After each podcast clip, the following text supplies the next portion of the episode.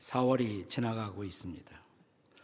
우리 한국인들에게 4월이라는 이 계절은 4.19 의거가 있었던 한때 이 땅의 진정한 자유를 위해서 젊은이들이 일어나 어, 젊은 피를 뿌렸던 그런 계절이기도 합니다.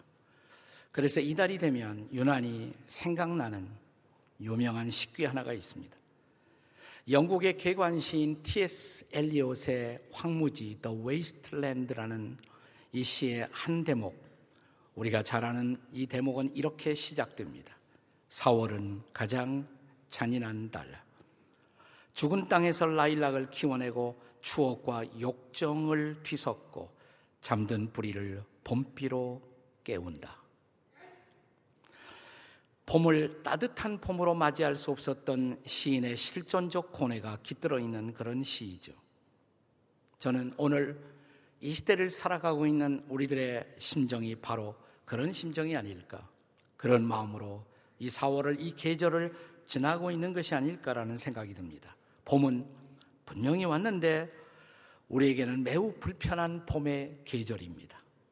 저 북녘 땅으로부터 끊임없이 들려오고 있는 안보의 위협, 한반도 전쟁의 소문, 거기다가 이 땅 최고의 권력이 추락한, 추락한 채로 새로운 지도자를 뽑아야 하는 그러나 서로의 진영 가운데 네가티브 캠페인으로 우리는 인간에 대한 신뢰, 지도자에 대한 신뢰를 상실한 채 그래도 새로운 조국의 미래를 선택해야 하는 불안한 마음. 우리 주변에는 흐드러지게 아름다운 봄꽃들이 피어나고 지고 있지만 그 봄꽃의 향기를 내음 맡을 여유도 자유도 상실한 계절이 아닌지요. 과연 참된 자유의 삶을 누리는 것은 가능할까요? 옛날 우리의 선배들이 자유를 찾아 봉기하고 피를 흘린 대가를 우리는 보상받는 삶을 과연 이 땅에서 살고 있을까요? 냉혹한 국제 정치의 변화 속에서 제국 정상들의 한마디 한마디에 가슴을 쓸어내리며 살아야 하고 저 북쪽 사람들이 미사일을 쏘아 올리고 핵실험을 한다는 뉴스에 일희일비하는 우리에게 자유의 삶이란 정말 약속된 현실이라고 말할 수가 있을까요? 저는 예수님 당시에 유태인들의 현실이 아주 비슷한 현실이 아니었을까라는 생각이 듭니다. 그들은 역사를 통해 끊임없이 그들의 자유를 위협받는 우리와 비슷한 지정학적 위치에 있었습니다. 한때 에집트의 지배를, 한때 아수르, 아시리아의 지배를, 바빌론의 지배를, 페르시아의 지배를, 그리고 마케도니아 알렉산더의 지배를, 시리아의 에피파네스 3세의 지배를, 그리고 오늘 본문이 기록될 그 당시에는 로마의 지배를 경험하고 있었던 것입니다. 그러나 딱 하나, 그들은 이 모든 지배에도 불구하고 야외 하나님을 예배할 수 있는 종교적 자유만은 잃지 않았습니다. 지배자들은 대개 유대인들에게 종교적 자유를 허용해 주면서 다른 정치적 이득을 얻기 위한 그런 꼼수를 부렸고 그래서 종교적 자유만은 얻었습니다. 딱 하나 예외가 있다면 시리아가 지배할 때 3년 반 동안에 에피파네스 3세는 유태인들의 종교적 자유까지 박탈하고자 했습니다. 견딜 수가 없죠. 치열한 저항이 일어났고 마침내 3년 반 만에 시리아는 물러갔습니다. 그래서 유대인들에게는 끊임없이 외세에 시달렸지만 자유만은 잃지 않았다라는 자부심이 있었어요. 자, 그런데 어느 날 예수님이 본문 32절에서 이런 말씀을 하십니다. 진리를 알지니 진리가 너희를 자유케 하리라. 자, 이 말씀을 들었던 당시의 유태인들은 어떻게 대답합니까? 그 반응을 들어보세요. 33절에요. 다 같이 읽습니다. 시작. 그들이 대답하되 우리가 아브라함의 자손이라 남의 종이 된 일이 없거늘 어찌하여 우리가 자유롭게 되리라 하느냐. 자, 이런 유대인들의 대답, 그 반응을 들으면서 예수님은 비로소 인간이 본질적으로 자유할 수 있는 우리를 자유에 도달케 하는 그 진리의 과정을 전달합니다.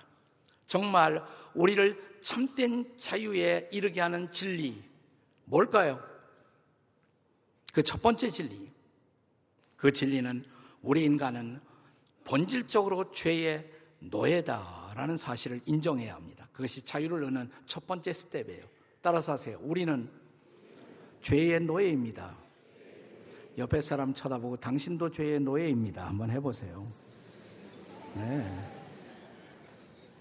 예, 노예라는 단어를 좋아할 수 있는 사람은 아무도 없죠. 그것은 우리의 자존감을 스스로 무너뜨리는 일이기 때문에 그렇습니다. 예수님 당시의 유태인들도 마찬가지였어요. 그들은 일시적으로 외적의 침략을 받기는 했지만 그들은 맹렬한 투쟁을 통해 그 자유를 다시 확보했고 적어도 예배의 자유만은 잃어버리지 않았던 것입니다. 저는 그런 의미에서 유대인들의 역사는 유대인들과 가장 비슷한 역사를 안고 살았던 지상의 민족이 있다면 바로 우리 한만은 한만족이라고 생각이 들어요. 자, 우리도 역사를 통해 끊임없이 외세의 침입을 받았잖아요. 중국의 침입을, 일본의 침입과 지배를, 또 러시아의 침략까지 이 땅에 진출했었잖아요. 러시아도 청일 전쟁을 벌이고 이런 지배를 경험했지만 우리는 언제나 자유를 되찾았고 그래서 우리도 결코 노예가 아니라 자주민족의 의지를 갖고 있는 민족입니다. 근데 이번에 이런 우리의 자존심을 또 건드렸죠. 중국의 시시한 지도자 시모 씨가 말하기를 이 한국도 중국의 한 부분이라고 예, 말도 안 되는 소리를 해서 우리의 민감한 자존심을 건드렸습니다. 그 저항감을 느끼는 것도 바로 이런 역사적 맥락 때문이 아닙니까? 이런 맥락에서 본문 33절의 말씀을 다시 읽어보십시오. 우리 다 같이 읽겠습니다. 시작. 그들이 대답하되 우리가 아브라함의 자손이라 남의 종이 된 적이 없거늘 어찌하여 우리가 자유롭게 되리라 하느냐.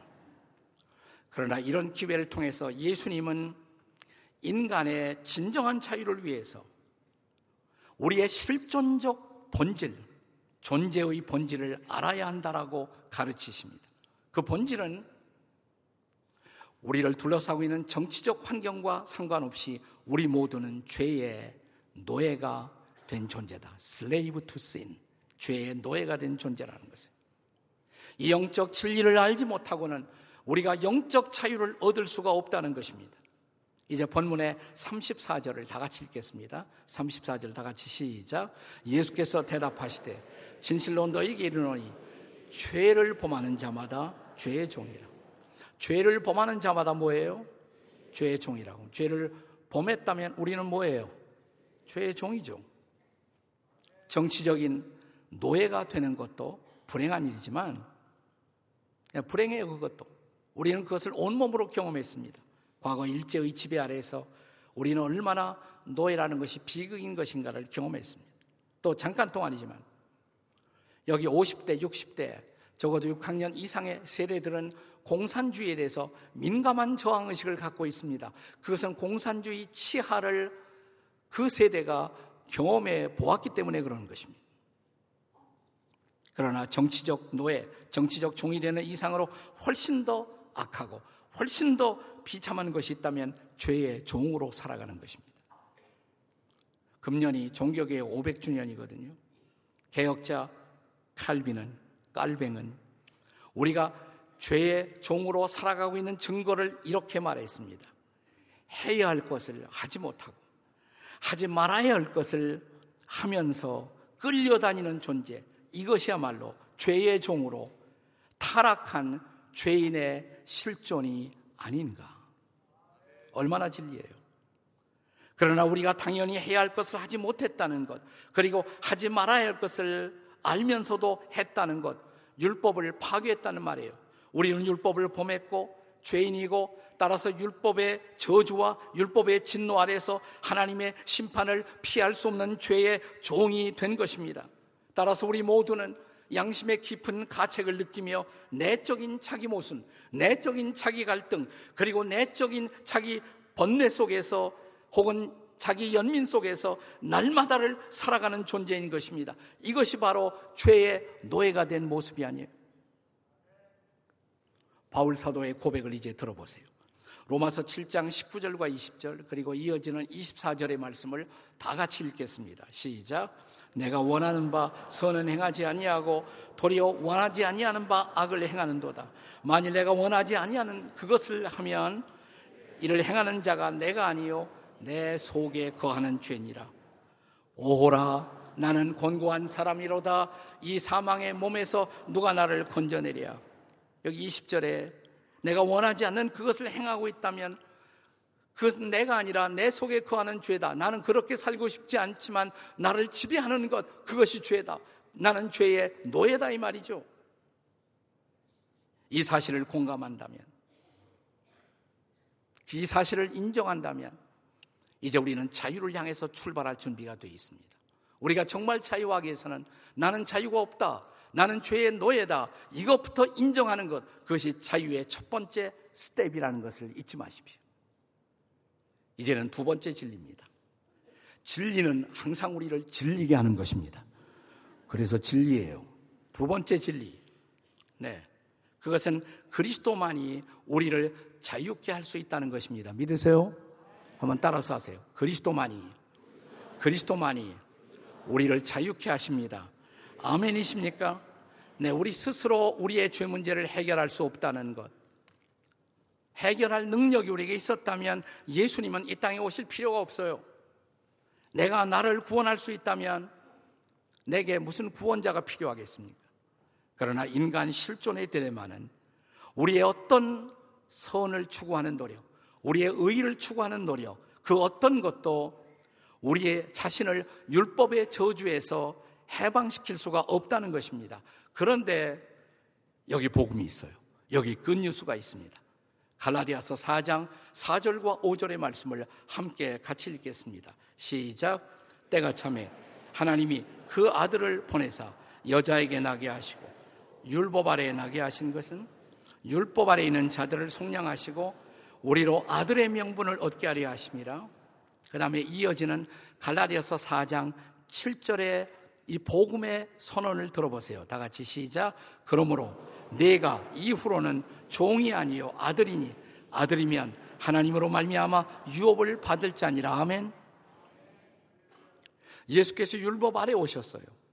그 율법을 파괴한 우리 율법에서 심판받아야 할 우리의 죄를 짊어지고 그가 대신 심판받으심으로 우리를 죄에서 자유케 하시고 이제는 우리가 종이 아닌 아들로 살게 하셨다. 너희는 더 이상 종이 아니다. 죄의 종이 아니다. 이제는 아들이다. 내 아들이다. 하나님의 아들이다. 여러분, 종과 아들은 같은 집에서 살아갑니다. 비슷한 음식을 먹고 비슷한 환경 속에 살아갑니다. 그런데 다른 것이 있어요. 뭐가 달라요? 종에게는 자유가 없죠. 마음대로 할 수가 없어요. 아들에게는 자유가 있습니다.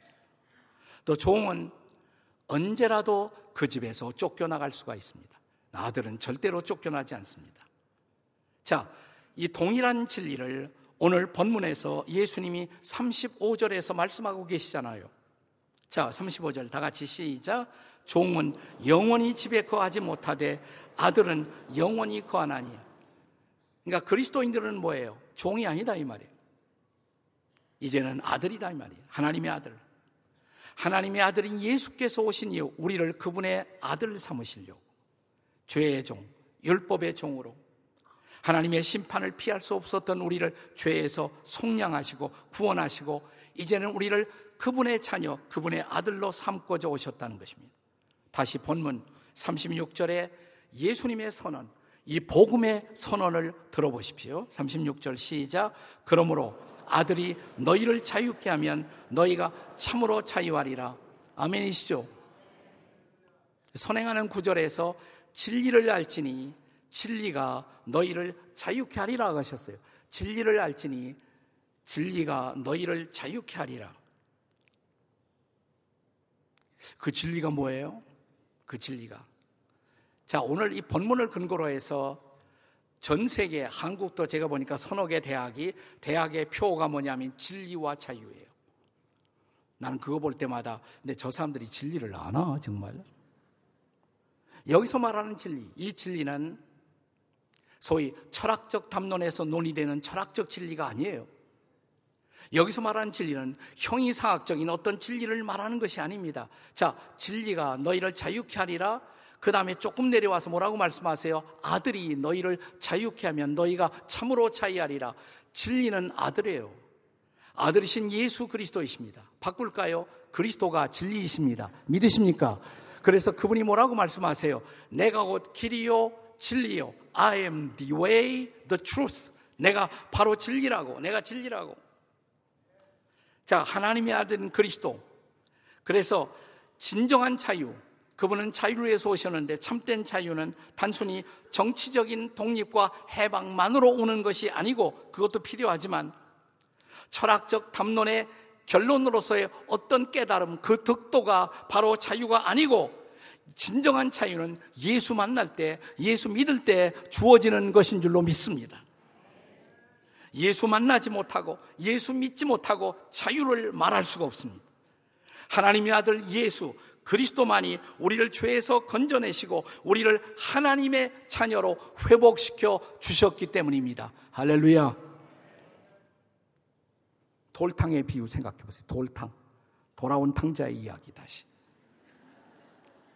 예. 자, 탕자가 집을 떠난 이유 왜 그랬을까요? 아버지와 같이 살았는데 집을 떠났어요. 더 큰 자유를 얻고 싶어서. 집에서보다 더 큰 자유를 얻기 위해서 떠났어요. 그런데 더 자유했습니까? 쥐염 열매를 먹고 돼지를 치면서 살아가는 운명으로 전락하고 말았습니다. 종이 됐어요.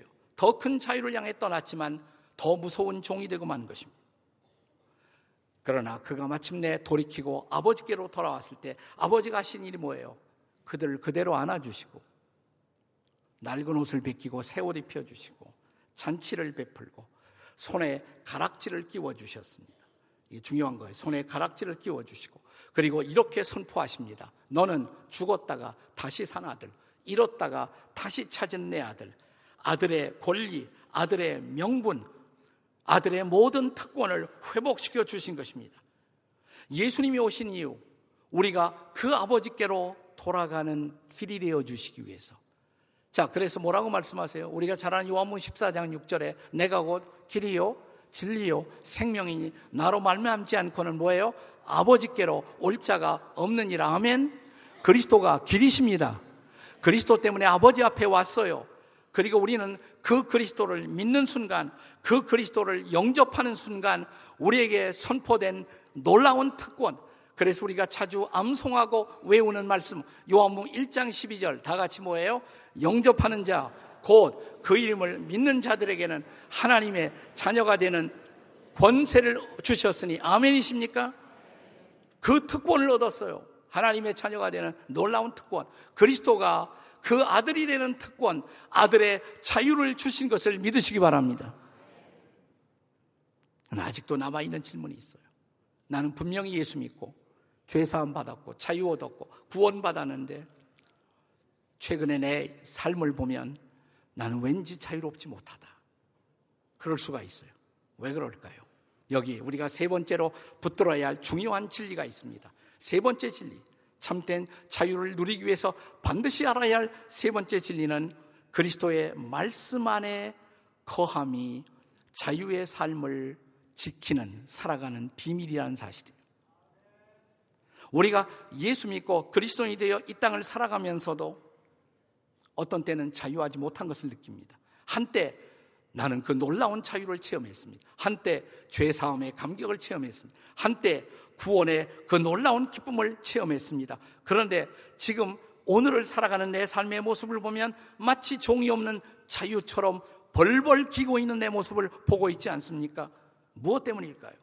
바울 사도는 우리가 한 번쯤은 이런 문제에 직면할 것을 알고 우리에게 일찍이 이렇게 경고하셨어요. 갈라디아서 5장 1절입니다. 이 말씀을 본래 크리스찬의 자유의 대헌장 마그나 칼타 불리워지는 구절입니다. 다 같이 읽어요. 시작. 그리스도께서 우리를 자유롭게 하려고 자유를 주셨으니 그러므로 굳건하게 서서 다시는 종의 멍에를 매지 말라. 자유를 주셨어요. 명백한 성경적 사실입니다. 우리는 예수 믿고 십자가를 통해 자유를 얻었습니다. 그런데 바울은 또 이렇게 말합니다. 종노릇으로 돌아가지 말라고. 종노릇 하지 말라고. 다시 말하면 우리가 얻은 자유, 이 자유는 자동적으로 지켜지는 것이 아니라는 것입니다. 이 자유가 흔들릴 수가 있어요. 자, 그래서 이어지는 말씀 갈라디아서 5장 13절에서 바울은 이렇게 말합니다. 다 같이 읽겠습니다. 시작. 형제들아 너희가 자유를 위하여 부르심을 입었으나 그러나 그 자유로 육체의 기회를 삼지 말고 오직 사랑으로 서로 종노릇하라. 자유를 얻었다. 나는 자유다. 그러니까 마음대로 살까요? 근데 바울은 말합니다. 자유를 위해서 부르심을 받았지만 육체의 기회를 삼지 말라. 자유를 얻은 자들이 육체의 기회를 따라 육체의 본능을 따라 마음대로 살다 보면 우리는 그 자유를 잃어버린다는 것입니다. 사랑하는 여러분, 자유는 언제나 성경이 말하는 자유라는 것은 죄로부터의 자유예요. freedom from sin, 죄로부터의 자유예요. 근데 그리스도인들이 다시 죄를 범해요. 그러면 뭐예요? 우리는 다시 죄 속에 들어가 죄의 종로로 타는 거예요. 그래서 우리가 한 번 얻은 이 자유를 지키며 살아가는 것, 이것처럼 중요한 과제가 없습니다. 그렇다면 어떻게 우리는 지속적으로 우리에게 주어진 자유를 지키며 자유를 누리며 살 수가 있을까요? 그것을 예수님은 오늘 본문의 화두인 첫 번째 구절 31절에서 가르치신 것입니다. 이게 중요한 말씀이죠. 다 함께 시작. 그러므로 예수께서 자기를 믿은 유대인들에게 이르시되 너희가 내 말에 거하면 참으로 내 제자가 되고 중요한 게 내 말에 거하면 진짜 내 제자가 되고 그 다음에 뭐라고 말씀하세요? 진리를 알지니 진리가 너희를 자유케 하리라. 그러면 내 말에 거한다. 이게 무슨 뜻이에요? 내 말에 거하면 내 말씀 그리스도의 말씀에 거하면 그 진리의 말씀에 거할 때 자유가 지켜진다 이 말이에요. 그렇습니다. 근데 주님 안에 거한다, 말씀 안에 거한다, 이게 구체적으로 뭘 뜻해요? 말하기는 쉬운데 주님 안에 거한다, 말씀 안에 거한다, 어떻게 사는 것을 뜻하는 것입니까? 자, 이 중요한 명제를 사도 요한은 요한복음 전체를 통해서 풀어내고 있어요. 나중에 요한복음 15장에 가면 15장을 가리켜 우리가 포도나무 비유의 장, 나는 포도나무요 너희는 가지니. 자, 요한복음 15장 10절에 보면 이렇게 말씀하시죠. 다 함께 읽어보세요. 시작. 내가 아버지의 계명을 지켜 그의 사랑 안에 거하는 것 같이 너희도 내 계명을 지키면 내 사랑 안에 거하리라. 아버지의 계명을 지키면 우리가 그분 안에 거한다. 그분의 사랑 안에 거한다. 그분 안에 계속 거하려면 아버지의 계명을 지키고 살아야 돼요. 말씀을 따라 살아야 돼요. 결코 성경이 말하는 자유는 방종을 뜻하지 않는다는 것입니다. 그냥 멋대로 사는 것, 그것이 우리가 얻은 자유의 본질이 아니라는 거예요. 한 고등학생이 학교에서 숙제를 받았어요. 자유에 대해서 한 페이지로 수필을 쓰는 거예요. 자유에 대해서. 쉽지 않잖아요. 책을 여러 권 갖다 놓고 읽어가면서 자, 어떻게 자유에 대해서 내가 한 페이지에 에세이를 수필을 쓸 수가 있을까? 한참 이 고등학생이 생각이 풀리지 않아서 고민하고 있는데, 네. 할머니가 들어오셨어요, 방에. 손자가 뭘 이렇게 고민하고 있는 것 같아서, 야야. 보니까 한쪽에 이렇게 책을 쌓아놓고, 야야. 이 다 무슨 책인감? 이게 다 무슨 책인감? 손자를 토닥거리는 순간 갑자기 영감이 inspiration이 찾아왔습니다. 책임감. 맞아. 책임감이 없이 자유는 자유가 아니다. 멋진 에세이를 써내렸어요. 때때로 할머니를 통해서 성령님은 역사하는 줄로 믿습니다. 자유는 방종이 아니에요. 자유는 책임을 동반합니다. 어떤 책임? 자, 이제 예수 이름으로 용서받고 예수 이름으로 구원받고 자유 얻은 그리스도인들에게 이 자유를 지키기 위해서 주님은 말씀을 붙들고 살아야 할 책임을 말씀하십니다. 잘 들어보세요. 기차는 철도 위에서만 자유예요. 그 철로를 탈선하는 순간 기차는 끝입니다. 새는 저 푸른 창공을 날고 있는 새는 그 하늘 안에서만 공기 안에서만 자유예요. 저 바닷속을 헤엄치는 물고기는 저 물속 안에서만 자유입니다. 물을 떠나면 끝이에요. 그리스도인은 그리스도인은 하나님의 말씀 안에서만 자유합니다. 이 말씀을 붙들고 말씀 안에서 살 때 주님이 주신 놀라운 자유, 풍성한 자유는 우리에게 지켜질 것을 믿으시기 바랍니다. 저 아프리카 출신의 흑인들이 미국으로 왔을 때 노예로 왔잖아요. 노예로 팔려왔어요. 자유가 없잖아요. 그들이 주야로 갈망했던 것, 그것은 정치적인 자유였습니다. 드디어 어느 날 그 자유가 왔습니다. 정치적으로 그들은 자유를 얻었어요. 그들 자유를 얻고 나서 그들이 깨달은 놀라운 사실은 그래도 여전히 자유롭지 못한 스스로를 발견하는 것입니다. 네, 그때 비로소 발견한 것. 예수님을 향해 그들이 나왔을 때 그리스도를 저들의 구주와 주님으로 그들의 삶의 주인으로 모셨을 때 비로소 진정한 자유가 그들의 영혼 깊은 곳에 임하는 것을 보고 그들은 이런 노래를 부르기 시작했습니다. 이게 Negro spiritual song이죠. Oh freedom, oh freedom, 오 자유, 자유, 자유, 나는 자유하리라. 비록 얽매였으나 나 이제 돌아가리. 어디로? 자유 주시는 주님께. 예수 그리스도가 자유이십니다.